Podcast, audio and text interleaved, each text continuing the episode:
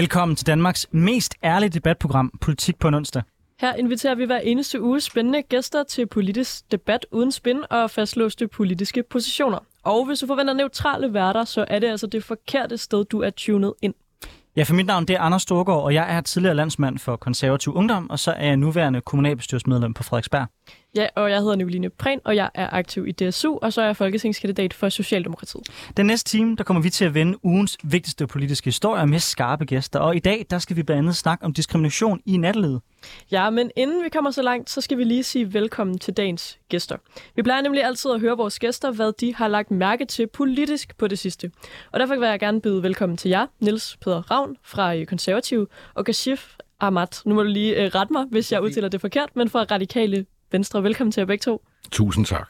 Jeg tænker, vi øh, kan lægge ud med dig, Niels Peder. Hvad øh, har du lagt mærke til politisk, ud over dagens emne på det sidste?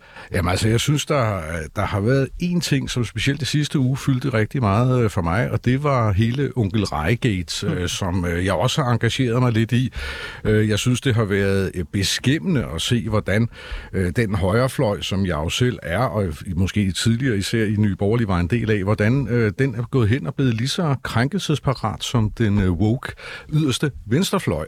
Øh, Øh, og jeg må sige, det har, det har faktisk fyldt en del for mig. Så lige i dag, så er der noget andet, der begynder at fylde lidt for mig, og det er, at man kan i dag i Altinget læse, at man her til øh, september måned i Københavns Kommune indfører borgerforslag, eller Københavnerforslaget, som jeg øh, står fader til.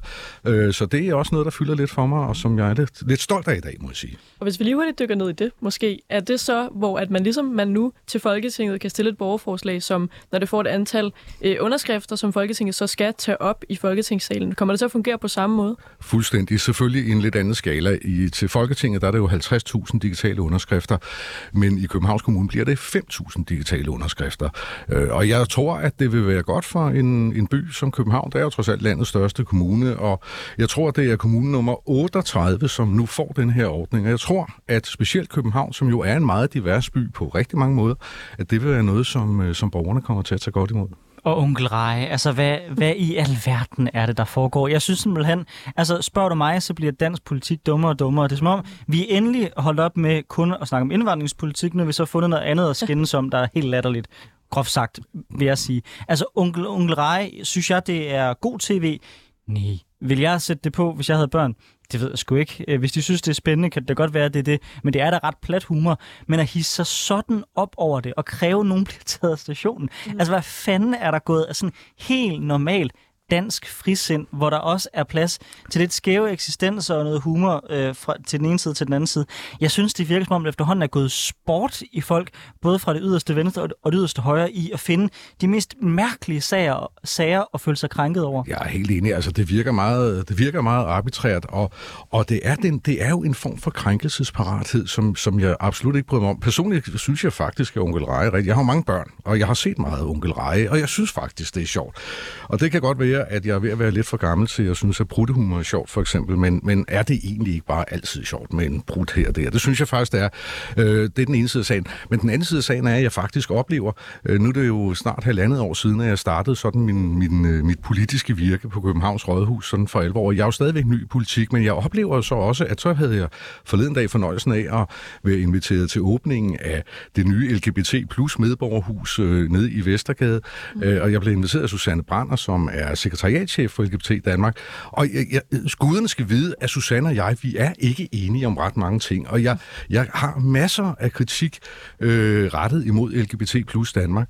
Øh, men jeg bliver inviteret, og så kommer jeg selvfølgelig. Og, og der oplever jeg simpelthen også bare, at specielt mange af mine gamle, skal vi sige, partifælder osv., jo simpelthen er forarvet over, at jeg går til sådan et arrangement. Og jeg må sige, at jeg synes, det er rystende, fordi jeg mener, hvis der er noget, vi skal, og det gælder jo både onkel Rejedebat i, i, i Drag Queens ude hos, øh, hos dig, ude i din hjemby, Anders, på, på biblioteket der. Altså, hvis der er noget, vi skal, så skal vi jo tale om tingene, men vi skal jo ikke begynde at cancele folk. Altså, fordi det er jo det, vil jeg gerne overlade til den yderste venstrefløj. Det kan, de kan køre cancel culture. Det mener jeg altså ikke, at man som borgerlig kan begynde at gøre. Nej, det er ret interessant at se den højrefløj, der længe har kritiseret venstrefløjen for at være krænkelsesforret, lige pludselig selv være dem, der er det, synes jeg. Øhm, Kashif fra øh, Radikale Venstre, hvad har du lagt mærke til politisk, måske ud over øh, onkel Rejegate? Jeg har været ret optaget af nogle af de her nye undersøgelser, der er kommet omkring øh, danske børns øh, læsefaglige færdigheder, hvor vi er placeret ret dårligt. Mm. Jeg har jo selv en lærerbaggrund og, og også børne- og ungdomsordfører for radikale, men også øh, igennem mit øh, lange liv som lærer inden for specialområdet har jeg jo set øh, en folkeskole, hvor at, øh, der er flere og flere røde flag, der viser sig. Og jeg synes, der kommer flere og flere undersøgelser. Senest den, der kom her forleden, øh, som jo viser, øh, synes jeg, er meget bekymrende udvikling, hvor at øh, læselysten og læsefærdighederne er skræmmende lave hos vores børn. Og det er altså en hel generation, som vi står for, som, øh, som måske går ud som funktionelle analfabeter fra folkeskolen. Mm. Og, øh, og det er selvfølgelig en meget større debat omkring det der med folkeskolen, fordi at øh, hvorfor går det som det går, og hvad har reformen haft af positive og negative øh, virkninger, og jeg synes også noget som skærme fylder rigtig meget mm. hos mig, og også i en offentlig debat lige nu. Øh, så det har jeg virkelig sådan øh, siddet og brugt tid på, og ved at skrive lidt omkring det. Ja, fordi er problemet ikke, fordi jeg faldt også over den her nyhed, og synes jo, at det er lidt beskæmmende, at øh, børn ikke lærer at læse ordentligt. Øhm, I hvert fald enormt problematisk for os som samfund jo. Øhm, men er problemet ikke, at det er så mange små ting, der er med til at gøre det? Altså, det er skærmene, det er måske lange skoledage, det, det er måske, at øh, de... Øh, er, altså, der er flere mentale udfordringer. Det kan være alt muligt. Altså er det ikke fordi, det bliver svært at vide, hvor man skal starte med at tage fat? Jo, det kan du sige, fordi det er netop mange faktorer, der spiller ind. Altså som du selv nævner, mistrivselen øh, blandt børn er stigende, og der er flere og flere børn, der kommer ind i øh, specialområdet, både med og uden diagnoser, men der er også en øh, himmelflugt af lærer fra folkeskolen, selv de uddannede lærere. Altså halvdelen, de vælger ikke at gå ind i folkeskolen. Mm-hmm. Vi har over 26.000 uddannede lærere, som ikke arbejder med faget.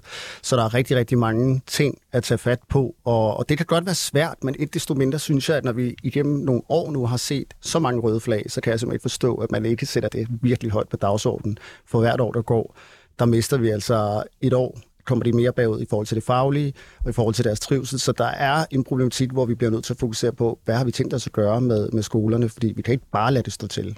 Og hvad er dit, din forslag så til, hvad vi, hvad vi kan gøre? Øh, fordi jeg oplever egentlig, at der er relativt mange øh, partier og politikere, der egentlig også sætter den her dagsorden op. Jeg føler ikke, at den er sådan er forsvundet fra radaren, men jeg føler måske lidt, at de gode svar, de udbliver.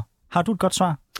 Altså, jeg har flere bud på det. Øh, helt lavpraktisk synes jeg blandt andet det her med skærme, skal man virkelig gå ind og se på. Altså, jeg er jo også i en folkeskole, øh, hvor jeg kan se, at, øh, at klasserummet, som før var et rum, hvor at der var fokus på læreren, mm. Det er blevet til 24 øh, små klasserum, hvor folk sidder med en lille boble med deres skærm.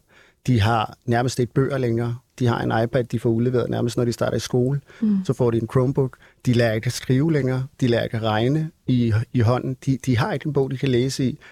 Det er noget helt konkret i forhold til læsefærdighed. Skal vi have et forbud mod, mod skærme? Jeg synes, jeg synes faktisk, vi skal hen og kigge på noget, der minder om et forbud. I hvert fald et meget, meget begrænset antal af, af minutter eller timer, de overhovedet har det til. At vi skal tænke på, at gennemsnitlig ung mellem 11 og 17 har et eller andet 8-9 timer mm. om, om dagen. Men, men man kan skifte, bliver det ikke et problem, når, når de unge så kommer ud af folkeskolen og ud i en verden, hvor skærme jo også fylder rigtig meget. Vi lever i en digital verden. Skal man ikke også netop lære at begå sig i det?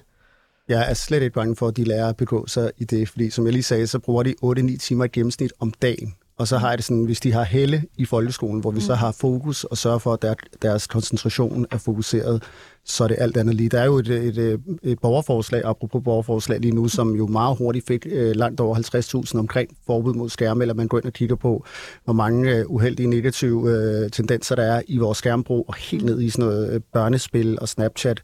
Så det er også en interessant debat, fordi det er jo ikke bare at se på en skærm, det er også, hvordan det binder vores opmærksomhed, og faktisk gå ind og aktivere nogle centre i hjernen. Og den, den her sag jeg faktisk gerne prøve at skyde over til dig, Nils også. Øhm, altså, jeg synes som en kommunalpolitiker, det kan være lidt svært at finde det rigtige sted at stå øh, i den her debat, af den årsag, at jeg egentlig grundlæggende har den samme holdning som Kassifar, at jeg vil gerne vil have skærmene ud af skolen. Omvendt så har jeg også et andet godt konservativt princip om, at jeg mener, at det er lærerne selv, der er de bedste til at afgøre, hvilken undervisningsmetode de tager i brug. Mm. Så hvordan afbalancerer man de forskellige hensyn? Altså skal det være op til den enkelte lærer, som det i hvert fald er øh, på Frederiksberg i dag, øh, eller, skal, eller er det her simpelthen stort et spørgsmål nu, at der bliver man måske nødt til at overrule den øh, faglighed, der kan være fra lærernes side? Altså som udgangspunkt vil jeg i hvert fald sige, at jeg er ikke så meget for forbud. Det, det, det synes jeg er noget rod. Men øh, jeg er jo enig med Kashif øh, et langt stykke hen ad vejen i, at det er et, øh, et problem. Altså dels et uddannelsesmæssigt problem, men faktisk også, øh, tror jeg også, at det handler om et dannelsestab, som jeg som konservativ jo også kan gå hen og blive en lille smule træt af. Øh, jeg tror måske også, at, øh, at, at det her med skærme, altså vi skal jo huske, at folkeskolen jo mange steder jo fattes øh, midler på en hver tænkelig måde, og, øh, og øh, jeg ved jo også, at rigtig mange folkeskoler bliver nødt til at klare sig med fotokopier, altså hvis vi nu taler øh, af noget, som, som, som ikke er skærm, mm. så handler det om fotokopier og alt muligt andet, man får udleveret øh, som elev, og det er jo selvfølgelig heller ikke tilfredsstillende. Øh, jeg håber og tror, at denne her debat, den vil bringe øh, fokus på det her blandt øh, ikke mindst, øh, ikke mindst dansklærerne, tror jeg, øh, har en en, en, stor opgave her. Min egen hustru er dansklærer på en øh, Københavns Kommuneskole, og, øh, og jeg ved, at, at det er også et, øh, et problem for hende. Hun har, øh, hun har udskolingen, og det her med, at, øh, at danne børns læsevaner er simpelthen, en, øh, er simpelthen et problem.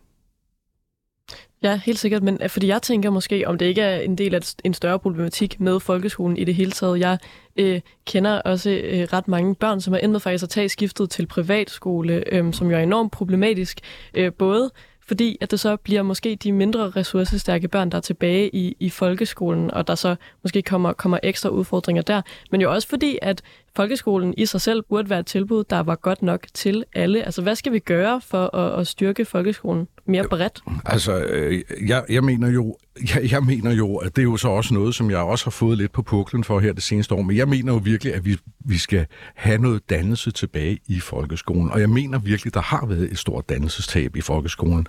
Øh, man kan sige, at, at at jeg tror, at, at øh, jeg, jeg foreslog for eksempel sidste år, at man skulle genindføre morgensang som en obligatorisk ting i, i folkeskolen, og det fik jeg jo mange tisk øh, for, ikke også, Kashif? Og øh, det var jo egentlig ikke, altså ja, der var jo nogen, øh, det var ikke nogen fra Kashifs øh, parti, men fra et andet parti, der kaldte mig fascist, fordi de forestillede sig, at jeg bare tænkte, at folk skulle stå her og synge, eller børnene skulle stå og synge, hvor fædrelands i sange, og ikke så meget andet. Jeg er sådan set ligeglad med, hvad børnene i det her øh, tilfælde skulle, skulle synge. Men det, som jeg godt ville frem sammen med det her forslag, var udover selvfølgelig fællesskabet i at, at stå og synge morgensang, som jeg mener er en rigtig god ting, så var det jo lige præcis hele den, det sproglige aspekt af det også, og det at rent faktisk stå med en bog i hånden og synge, øh, synge for eksempel øh, fra, fra højskolesangbogen. Øh, men, men det, som jeg så oplever derude, det er jo så, er der mange, der har en, øh, mange, og måske på venstrefløjen, som har en, en aversion imod det her. Og der er det bare at sige, prøv her, vi har en kultur, øh, som både er litterær og, og musikalsk og alt muligt andet. Og jeg havde en diskussion med en kvinde fra en, en forældreorganisation, siger hun, ja, men så er der jo også verdensmålene. Så siger jeg bare, jamen prøv her, de der verdensmål, de kan være meget fine, men der er ikke nogen, der har sat dem på vers endnu. Kan vi ikke godt prøve at holde os til det, som vi rent faktisk har? Og det kunne med de gamle danske sange, og selvfølgelig den gamle danske litteratur. Og det synes jeg også, du skal lov til at svare på, øh, Kashif. Øh, nu ved jeg ikke, hvor de radikale stod henne i den diskussion, øh, men i hvert fald, da, da vi indførte i kommunalbestyrelsen for nylig, at nu indledes alle møder øh, med en sang fra Højskolesangbogen, der var det noget, de radikale bakkede meget op om. Så jeg er faktisk lidt spændt på at høre, hvor I stillede jer henne i den her københavnske debat. Altså, det gør vi faktisk også i Københavns borgerrepræsentation, så kan man så diskutere, hvor godt det går. øhm, det, det, som var i den debat der, det er jo lidt ligesom, øh, man kan sige, når Niels Ravn siger, at han er imod forbud, så kan man også være imod, at man tvangsindlægger skolerne til det. Mm. Øh, det er måske mere frihedsprincippet, og det du sagde før, Anders, det var det er jo faktisk det, som vi også foreslår radikalt, og jeg også er tilhænger af, også som lærer selv, at man faktisk fridør skolerne, altså simpelthen lægger alt, alt ansvar tilbage til skolerne og lederne. Det har man gjort i nogle kommuner, hvor man ligesom har friholdt dem fra al den lovgivning, der er, som jo har været slid, slid eller siden reformerne, har man jo trukket ned over lærerne, og så også trukket trivsel ud af lærernes arbejde og motivation, som jo er nummer et faktor i forhold til børnene, de lærer noget at trives. Og derfor så, øh, så er jeg meget, meget stor tilhænger af, og jeg følger nøje de her øh, forløb, man har øh, blandt andet i Esbjerg Kommune, øh, hvor man har simpelthen frigjort dem. De laver selv et schema, de har kortere skoledag, de har mere kreative fag osv., og børnene er selv med til at lave. Og det har altså vist sig både trivselsmæssige, faglige, positive konsekvenser. Så i virkeligheden vil jeg sige, vi burde steppe lidt tilbage, og så give ansvaret 100% til skoleledere og de fagligt dygtige, sammen med elever og forældre og pædagoger. Og det kan være, at vi skal have jer to ind til en hel øh, folkeskoledebat en anden dag.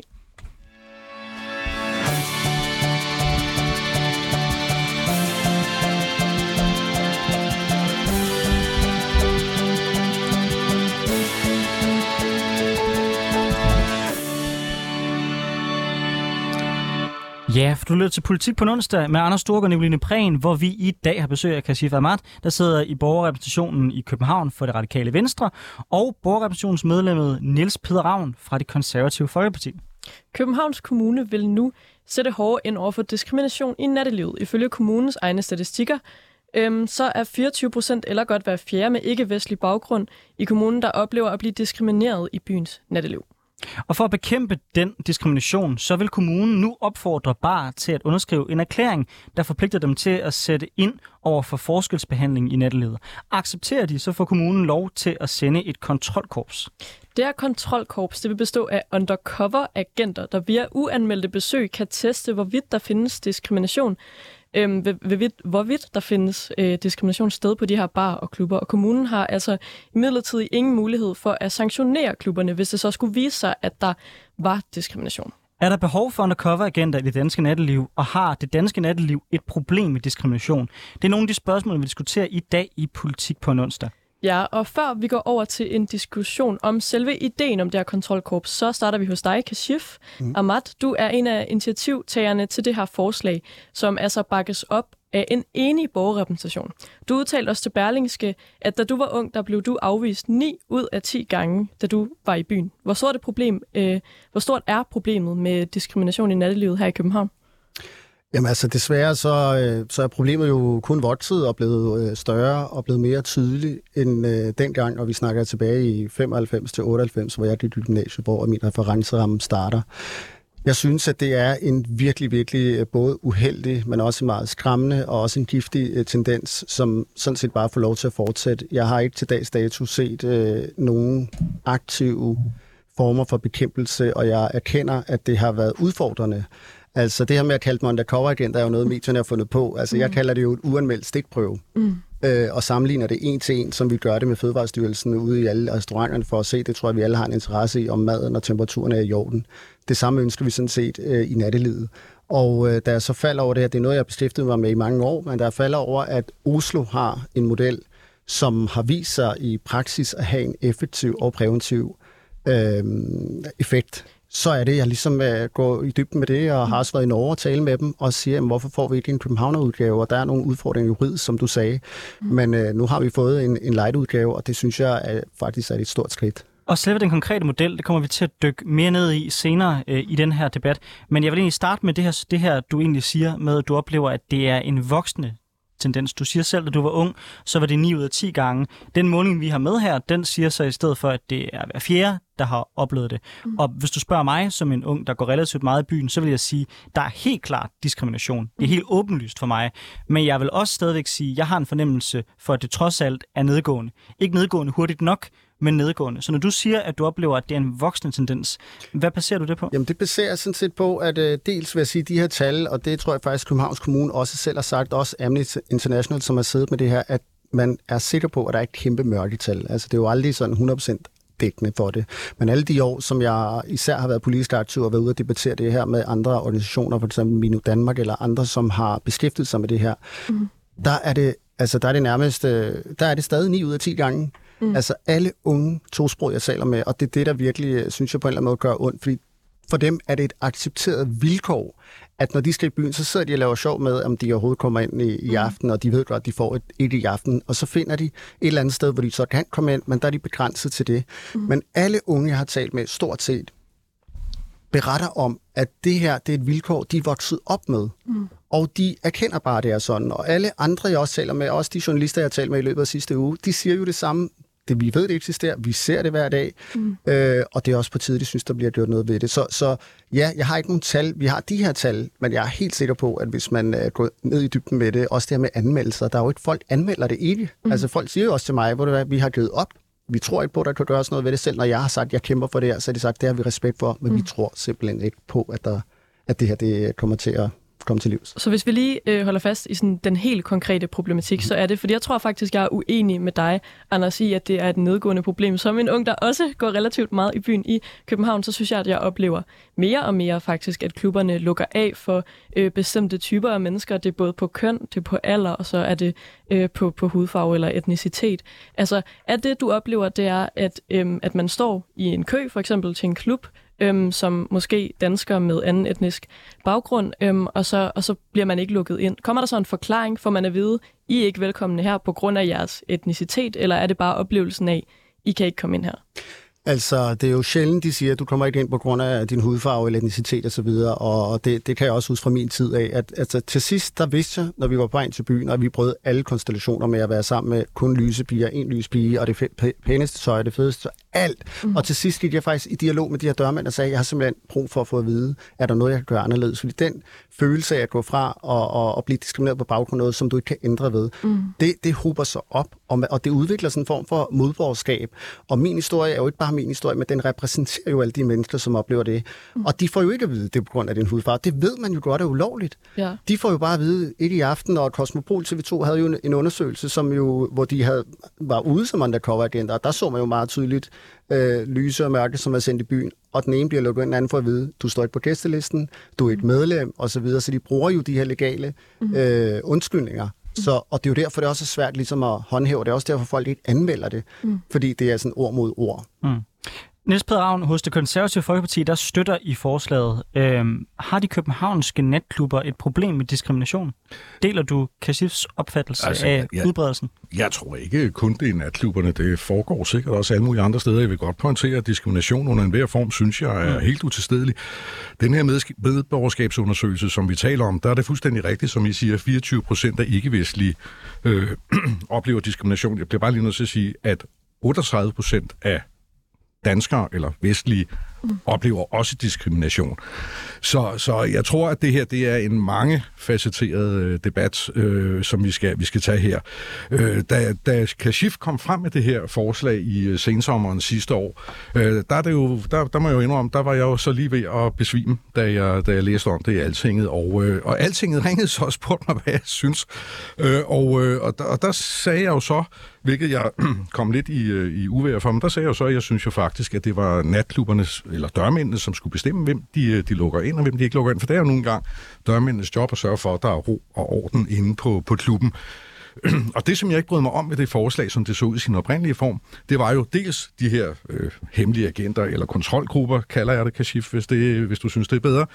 Det var det ene, det, det, det bryder mig egentlig ikke særlig meget om. Det andet var jo sådan set, at der skulle være en konsekvens netop, hvis man så oplevede diskrimination og det var, at den pågældende natklub kunne for eksempel få taget sin spiritusbevilling, hvilket jo selvfølgelig er ret forretningskritisk for en natklub. Og der siger jeg bare, og det sagde jeg også dengang, og jeg siger det igen, jeg synes ikke, at det er okay at lægge en 30-40 års fejlslagen integrationspolitik i døren på en natklub. Det synes jeg simpelthen ikke, det er. Ja, for Niels Peder Ravn, du har jo en fortid som medlem af øh, Borgerrepræsentationen i København for Nye Borgerlige. Tak fordi du Og øh, dengang der øh, sammenlignede du de her korps med Stasi og sagde, at natklubberne de gerne måtte afvise folk på baggrund af deres etnicitet, selvom du ikke synes, at det var ordentligt. Hvad, hvad er det, der har ændret sig siden, at din holdning har skiftet? Det, der har ændret sig, er jo selvfølgelig, at det, vi ser nu, er en light-version af den version, som vi talte om øh, sidste sen sommer. Det er klart, det her er jo en frivillig ordning, og øh, jeg, jeg kan jo ikke have noget imod, at restaurationer eller øh, de, de pågældende brancheorganisationer frivilligt tilslutter sig den her ordning. Det synes jeg er fint, det synes jeg er ordentligt, 100% sikkert.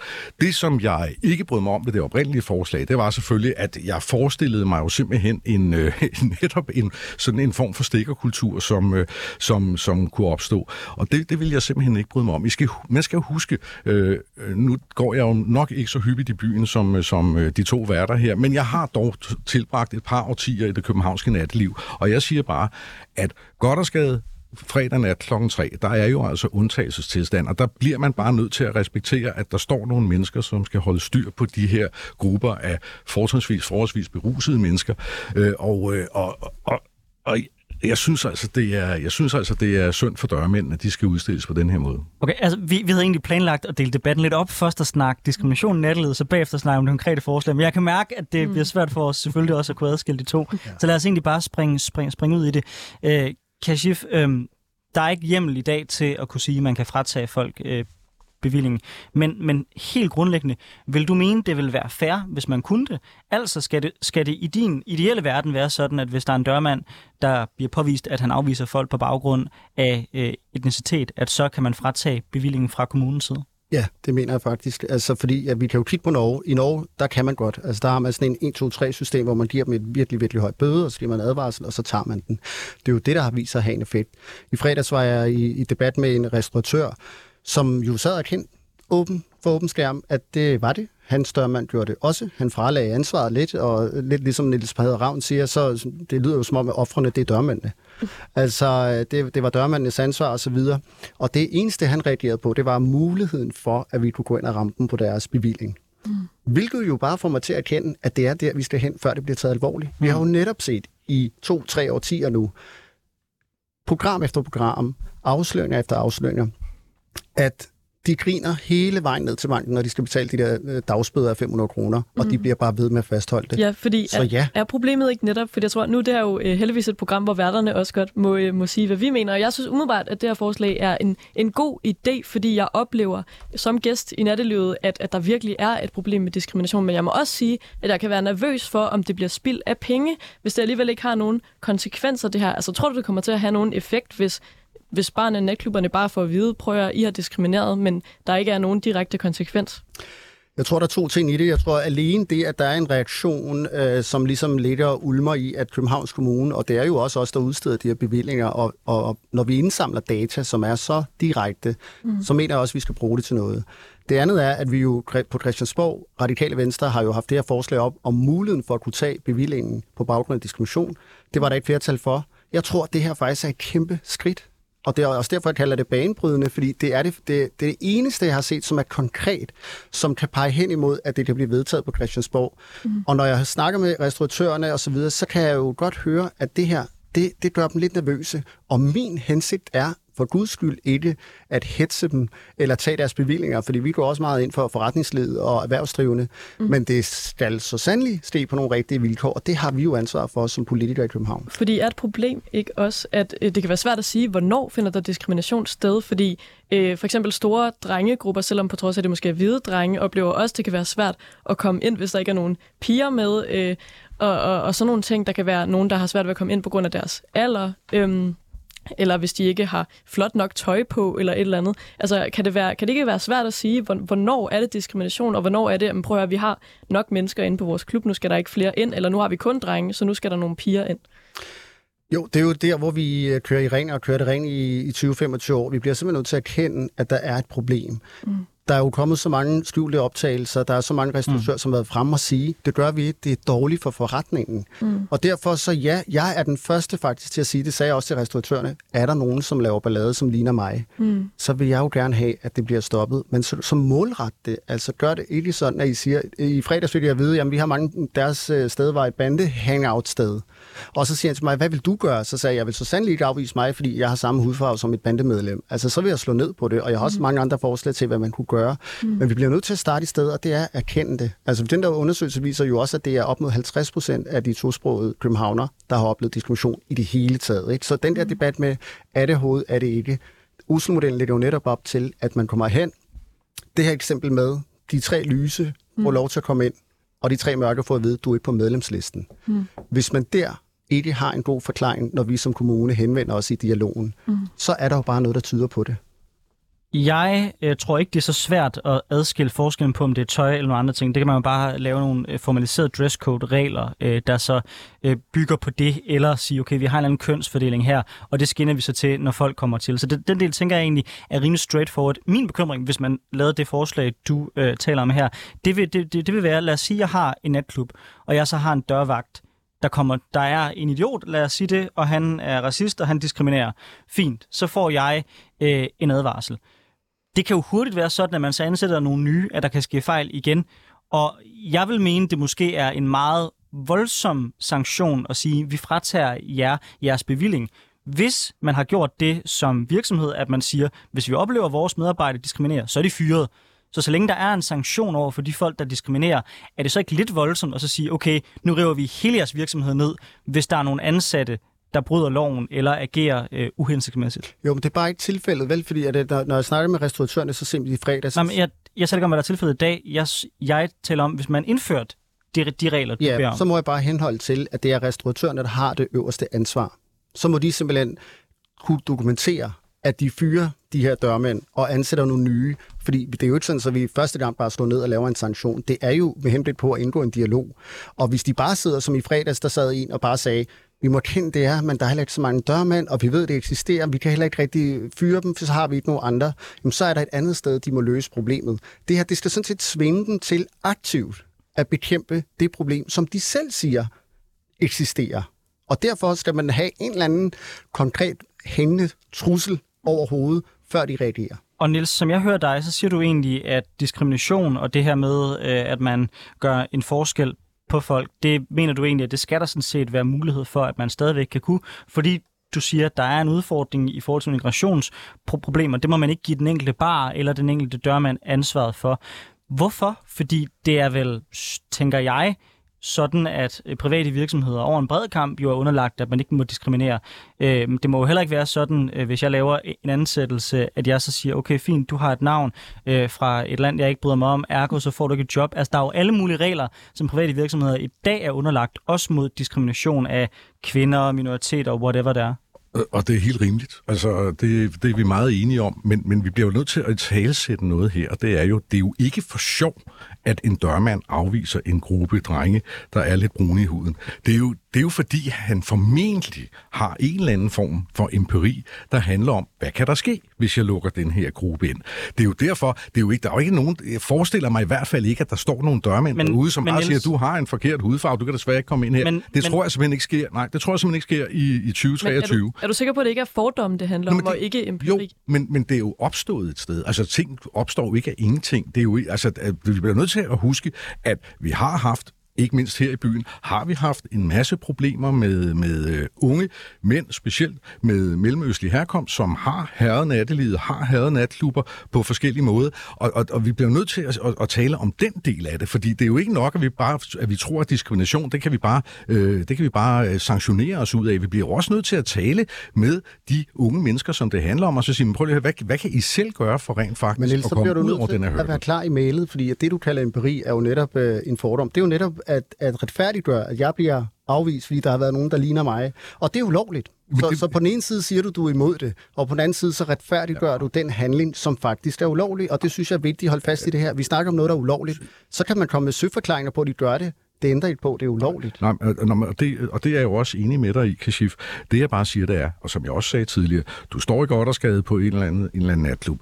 Der er 6.000 unge fugle mennesker i gang. Du har et sted derinde, hvor du helst ikke skal have slagsmål, fordi vi vil helst ikke have, at politiet de skal tilkaldes på et eller andet tidspunkt. Så står du i døren, det er undtagelsestilstand. Du bliver jo nødt til at sørge for at pikke dem, som du tænker, det her det, det kommer nok til at gå meget godt, for det her, bliver, det her bliver ved med at være en god fest. Jeg siger ikke, det er i orden at, øh, at diskriminere nogen som helst. Det siger jeg ikke. Jeg siger bare, at, der, at tingene er jo opstået, altså forholdet er jo opstået Klart. af grund.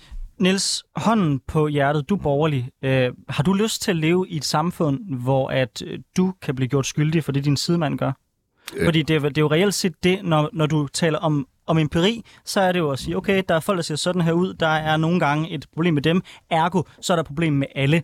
Og det synes jeg som borgerlig er lidt mærkeligt at bruge som et argument, det er, det fordi jeg vil, jo, jeg, vil, jeg vil jo mene, at man som borger alene er ansvarlig for sine egne handlinger, og ikke for at folk, der ligner mig, eller er mænd, eller har den alder, jeg har, eller har den frisyr, jeg har, eller whatever det er.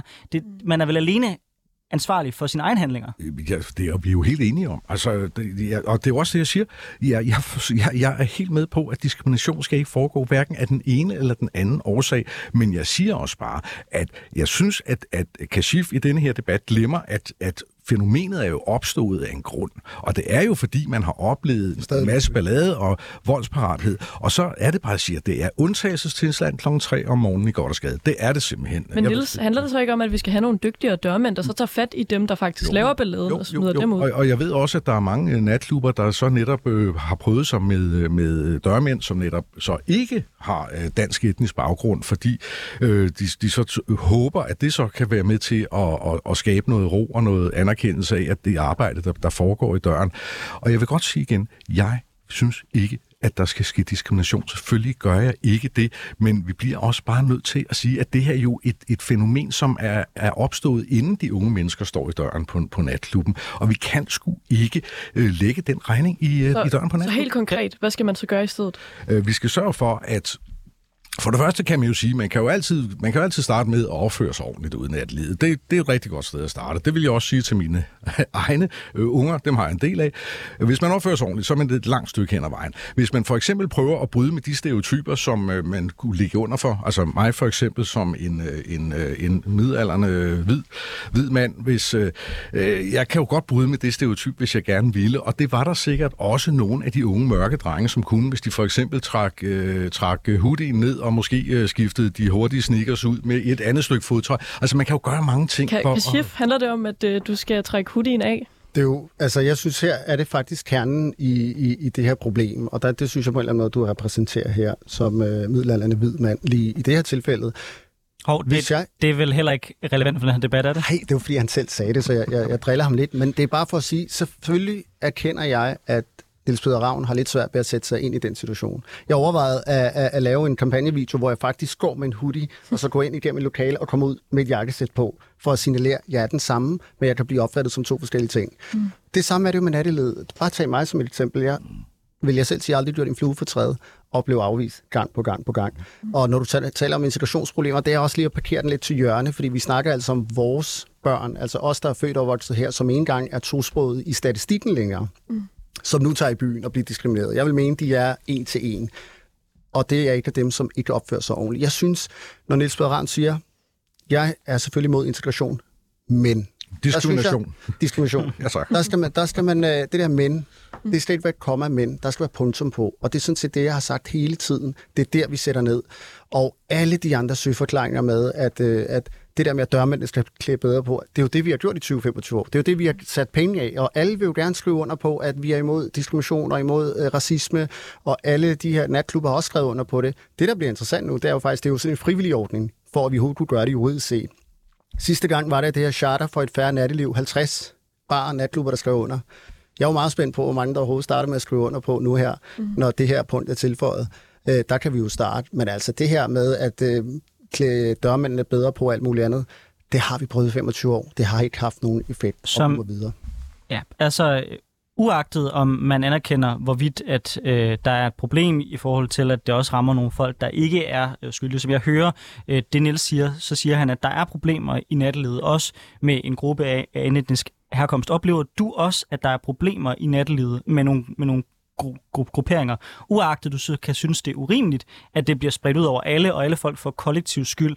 Kan du forstå, hvis der er nogle dørmænd, som måske i farten, hvis de har mega travlt, og der er rigtig, rigtig mange gæster, der, der, der, der, der, der, der vælter ind, at de så kan blive nødt til måske at lave nogle firkantede tilgange til det, fordi de oplever, at der er et problem. Det kan jeg virkelig godt. Altså, jeg er meget nuanceret i det. Jeg kan virkelig godt forstå, at hvis jeg kom med øh, 20 af mine bedste venner i hoodie, og bare mene, nu skal vi lige lave et kontrolkorps til at blive afvist. Det kan jeg godt forstå. Og derfor så mener jeg heller ikke, at, øh, at man kan sætte det op sort og hvid. Men vi bliver nødt til at sætte ned over for den diskrimination, som så finder sted, fordi mm. det ene retfærdiggør ikke det andet. Og jeg tror heller ikke, at det er jo ikke det, debatten handler om. Jeg synes, det der TV2-eksempel, og dem har der været mange af, mm. var et rigtig godt eksempel. De sendte seks mennesker i byen, tre, tre, sammen. De var klædt på samme måde. Gå hen helt stille og roligt. De, den ene får at vide, I kan godt komme ind, de andre får at vide, der er i et på gæstelisten. Det er mm. der, vi er henne og tale om det. Det er også sådan, vores kontrol vil være. Det er baseret på, så at sige, øh, almindelige normale vilkår. Alt det andet, ja, man så målret det. Altså mm. målret indsatsen for eventuelle problemer. Okay, og bare lige for så at forstå forslaget fuldstændigt. Handler det så om, at der er nogen, de her kontrolkorps, at det ligesom er unge mennesker, der bliver sendt ud og lader, som om de skal i byen, eller handler det om, at der er nogen, der står og holder øje med andre, der er på vej ind på en klub? Det er unge, som lader som om, de skal i byen. Altså, øh, det vil typisk være, da jeg var i Oslo, så viste de mig billeder af de her unge, men, og det er det, vi ligesom kopierer. Lad os sige, det er to grupper af tre, mm. så vil de være klædt nogenlunde ens. Den eneste forskel, der vil være, det vil være øh, farven i deres hud. Mm. Og så sender man dem i, i en kø i byen, og så ser man så, om de lyse får at vide, I kan bare komme ind, velkommen til, de andre får at vide, I står ikke på gæstelisten, eller I er ikke medlemmer. Mm. Der vil man så gå ind og, slå ned. Og Niels mm. Peder, du, har jo, øh, du ender jo med at stemme for det her forslag, men du har også udtalt til Berlingske, at hvis klubberne skriver under, så kan jeg ikke forstå, hvorfor det skal være nødvendigt at sende de her agenter ud. De har jo allerede erklæret sig enige. Øhm, og du siger også til Berlingske, at det her med hemmelige agenter, synes jeg ikke er så lækkert af ideologiske årsager. Kan du ikke lige prøve at uddybe det? Oh, det kan jeg godt, og lad mig lige starte med det sidste. Altså, jeg synes, at have hemmelige agenter øh, eller kontrolgrupper, hemmelige kontrolgrupper, kan vi kalde det, det synes jeg, det synes jeg faktisk er en lille smule usmageligt. Jeg synes jo netop, at vi er over i en, ja, for at sige det lige ud, er over i sådan lidt, lidt stageagtig øh, terminologi, og det bryder jeg mig ikke om. Det er den ene side af sagen. For så lige at tage det første, øh, det er, at øh, at jeg mener virkelig, hvis de her natklubber siger, selvfølgelig er vi imod diskrimination, og vi underskriver det her charter, vi indgår den her aftale, så kan jeg simpelthen ikke se, at man så bagefter også skal, skal, øh, skal krydstjekke dem på den her måde. Det synes jeg, er, det synes jeg måske er at, øh, at stramme den en... Men er det ikke Men- måske noget, der skal til en periode i en overgang, og så lærer klubberne at opføre sig ordentligt, og så kan man undvære det? Nå, men, nå, jeg, jeg, åh, jeg synes, det er så irriterende, at, at det er klubberne, der lærer at opføre sig ordentligt. Jeg synes jo, at alle skal opføre sig ordentligt. Det, altså, prøv lige, vi bliver, vi, bliver nødt til, vi bliver simpelthen nødt til at tale om, at hvis vi kigger på statistikkerne, så er det sådan her, at unge indvandrere er fire gange mere. Og det, det, det er faktisk 22 procent i denne her gruppe af de unge mænd, som har en, en dom ifølge straffeloven. I, hvis vi tager øh, hvad hedder det, efterkommere, så er det 23 procent, og hvis vi tager bare etniske danskere, så er der altså 8 procent. Så vi taler altså om, om, om en gruppe, som er en små fire gange mere kriminel end deres danske kammerater. Og det er jo klart, at det smitter jo også af ude i nattelivet på den generelle opfattelse af, hvad det er for mennesker. Og så er vi ind, så er vi tilbage til at sige, jamen det er jo ikke, det er jo så kun øh, de her øhm, øh, 3-24 procent, eller 2-23 procent. Ja, det er rigtigt nok, men vi står i en undtagelsestilstand ude i nattelivet ude i København eller en hvilken som helst anden by. Prøv nu at høre her. Man bliver jo nødt til som dørmand at sørge for at sikre, at man gør det så godt som muligt. Men, det er jo jobbet. Men Niels, det er jo faktisk de, altså ifølge din egen uh, tal her, det er jo de 77 procent, der ikke er kriminelle, som er dem, vi taler om her. Præcis. Altså, det er jo, det er jo, det er jo der, det er jo der kernen Men Anders, den vi her kan jo også debat er. blive enige om, Vi at taler om- tallet er eksponentielt større for, for, for, for, for Vi- indvandrere og efterkommere. Vi Ikke? taler for eksempel, da jeg gik i gymnasiet, der havde jeg en god ven, hvis forældre var, var fra Ma- Marokko. Mm. Jeg kunne love dig, det var lige så sikkert som vor herre og armen i kirken, at når det var ham, der kørte bilen, når vi skulle til Mækken, så blev vi stoppet af politiet. Det var klokkeklart hver eneste gang. Hvis ikke der er en stikprøvekontrol, der kan teste, hvorvidt det er tilfældet, hvordan skal vi så komme videre i den her debat? Jamen, ellers så ender vi jo altid med en diskussion, tænker jeg, om, er der reelt set diskrimination? Hvad skyldes det? Hvad er baggrunden? Hvis kontrol ikke er løsningen, hvordan i alverden finder vi så ud af, hvordan vi kommer til bunds i problemet? Jamen, jeg, nej, jeg, jeg synes jo, vi ser her, at her er det jo frivillighed, der er løsningen. Altså, vi taler jo rent faktisk om, at der er, er, er firmaer, der er organisationer eller natklubber, som vil være med på en frivillig ordning. Det synes jeg, der er den rigtige vej. Det der frivillighed. Kontrol synes jeg simpelthen ikke er den, den rigtige vej at gå. Og så synes jeg, altså, at vi bliver tilbage, nødt til at gå tilbage til det lille øh, borgerlige fænomen, du selv omtalte lidt tidligere, at man har jo altså også et personligt ansvar. Øh, et personligt ansvar for, at man bli, hvordan man bliver opfattet, når man bevæger sig afsted igennem nattelivet, eller igennem trafikken, eller hvor det er, man er henne. Kashif, øh, nu hvor Niels siger, at de her klubber jo gerne vil frivilligt skrive under øh, på den her aftale, er det så nødvendigt virkelig at sende agenter ud? Ja, fordi det er jo de samme klubber, der selv siger, at ja, vi erkender, at det sker. Det sker med vores egen dørmænd. Vi ved ikke, hvad vi skal gøre ved det. De frelægger sig ansvaret. Så selvfølgelig er det det. Jeg jeg er virkelig ærgerlig over, at debatten, som den ofte gør med, med sådan nogle ting her, går hen imod øh, statistikker om, hvor mange der er kriminelle. Altså faktum er, at øh, over 97 procent af alle tosprogede aldrig nogensinde har fået en straffeplet. Det vil sige, det er 3 procent ifølge Niels Peder Ravn, der skal definere, hvordan for eksempel nattelivet skal eksistere. Man kan ikke bare slå det hen. Og det, jeg synes, det der har været en rød tråd igennem her, det er at retfærdiggøre ulovligheder, frem for at erkende og stå side om side øh, om at bekæmpe det. Jeg synes ikke, der er nogen gode undskyldninger. Det er lidt det samme som at sige det her med, at det, det ravne rock klokken 3 på Goddersgade. Det er det samme som at sige, at øh, der er en restaurant, hvor der er fuldstændig proppet med mennesker, og derfor, når der så kommer en stikprøvekontrol, så er det okay, at de retfærdiggør, at de ikke lige har fået kødet ind til at blive kølet ned, og så videre, og så videre. Det, det, det, det går bare ikke. Vi vil ikke have råden mad, men vi vil heller ikke have en råden kultur i det københavnske natteliv.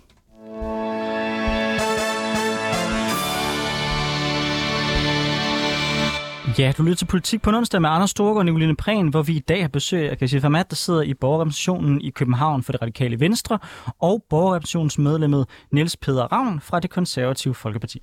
Den afgørende forskel på forslaget fra Københavns Kommune og det, der eksisterer i Norge, er som sagt muligheden for at tage bevillingen fra natklubberne.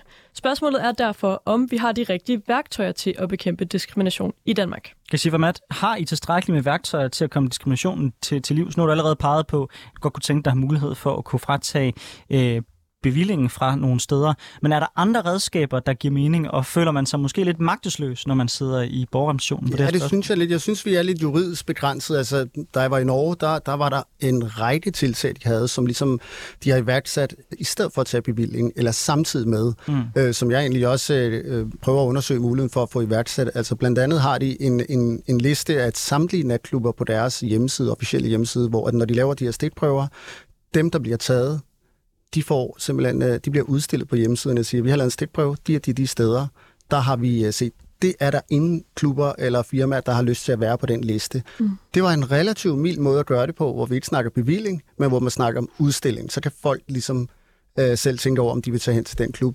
Man kunne også tage dørmændene og så sætte dem, øh, give dem et nummer, ID-nummer på, sådan, så det er, at man som øh, afvist diskrimineret borger kunne rette henvendelse og sige, at det er den og den medarbejder, og så kunne vi som kontrol tjekke, om de fortsat har de samme medarbejdere. Mm. Altså, så er en række tiltag, vi gerne øh, vil se på. Alt sammen handler øh, ofte om jura, hvad der er lovligt, og det er den der frivillighedsmodel, der der gør, at vi overhovedet kan gøre det her i første omgang. Nils, øh, hvad siger du til Kashifs forslag om øh, enten at, at kunne udstille klubberne på, på en side, hvor man kan se dem, der har diskrimineret, eller have ID på dørmændene?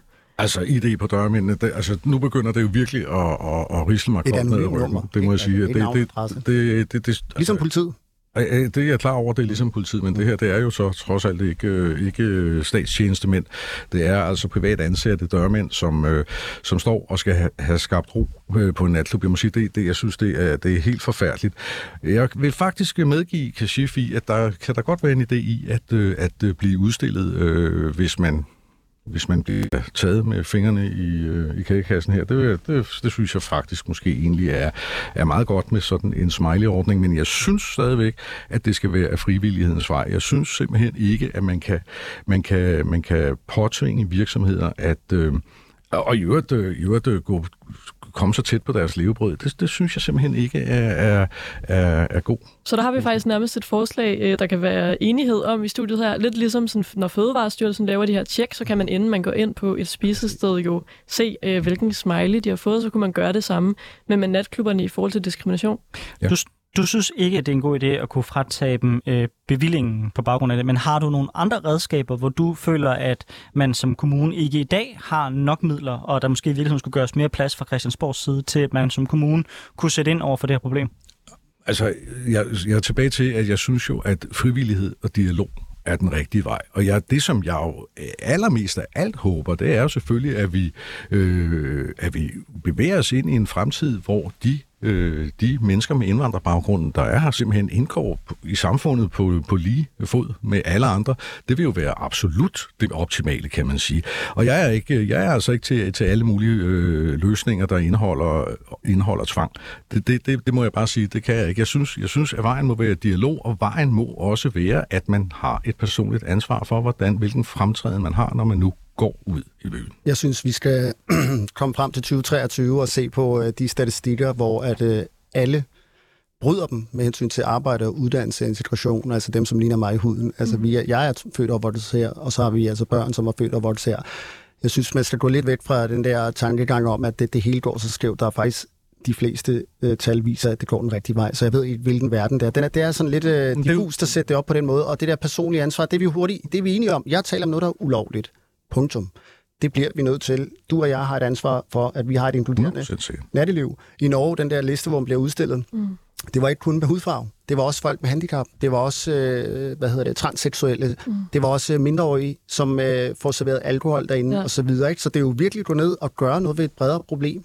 Og jeg har også et ønske om, at vi udbreder den her kontrolkorps til for eksempel øh, LGBT-personligheder, som jo også bonger ud Ja, for det kunne jeg faktisk godt, uh, godt tænke mig at spørge dig om, fordi der ved jeg, at der også er et, et problem, og jeg tænker, der er også, i nattelivet er der andre problemer. Der er også noget med, uh, uh, der eksisterer rigtig meget sexisme, for eksempel. Altså, kunne man ikke udbrede den her ordning, hvis man nu er i gang med at lave en eller anden form for, måske smiley-ordning af, af natklubberne, så udbrede den til på en eller anden måde, være i det hele taget, hvordan de tager deres ansvar for, for det fælles natteliv, der er i København? Det er helt klart min tanke. Det er også noget, jeg sidder og kigger på. Vi har ikke en referenceramme i forhold til det, og derfor synes jeg, at første skridt må være det, som er mest håndgribeligt men det er helt klart min tanke, som jeg har nedfældet, at vi skal kigge på andre grupper, blandt andet LGBT-personer, som mm. bonger rigtig meget ud bliver det ikke hurtigt meget, meget svært at drive natklub her? Altså, øh, fordi med de ting, I begynder at kaste ind her, så begynder det jo nærmest at være natklubber, der har ansvar for, at alle mennesker opfører sig ordentligt og godt i nattelivet. Og selvom jeg selvfølgelig deler helt den ambition, folk gør det, så vil jeg sige, det er med svært som netklubejer at sikre, at der ikke er en eller anden idiot, der er inde på din netklub, der tager en eller anden på røven. Det eneste, man kan, man kan sørge for, det er, hvis man så ser det ske, gør man noget ved det. Ja, Tager man aktion, smider man folk ud, er der en sanktion for det. Det kan man selvfølgelig holde Ja, folk præcis, Anders, for det handler jo for om... det. Men man kan, jo ikke, man kan jo ikke, tænker jeg, sikre, at der ikke er dårlig opførsel i nattelivet. Nej, men Øh, man kan godt skabe rammerne for et inkluderende miljø og sørge for, at de gæster, der det, er der, de er ved, en de kan tage fat dør. i, i, medarbejderne. For eksempel at sige, prøv at høre, jeg havde den her oplevelse, hvad skal jeg gøre?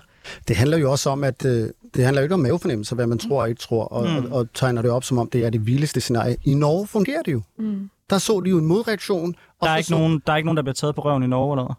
Nej, det er ikke det, jeg siger. Jeg siger, at man har set, at de her tiltag har haft en præventiv og effektiv effekt, effekt på blandt andet diskrimination. Mm. Og derfor har du noget målbart konkret, som ikke handler om dine og mine mavefornemmelser.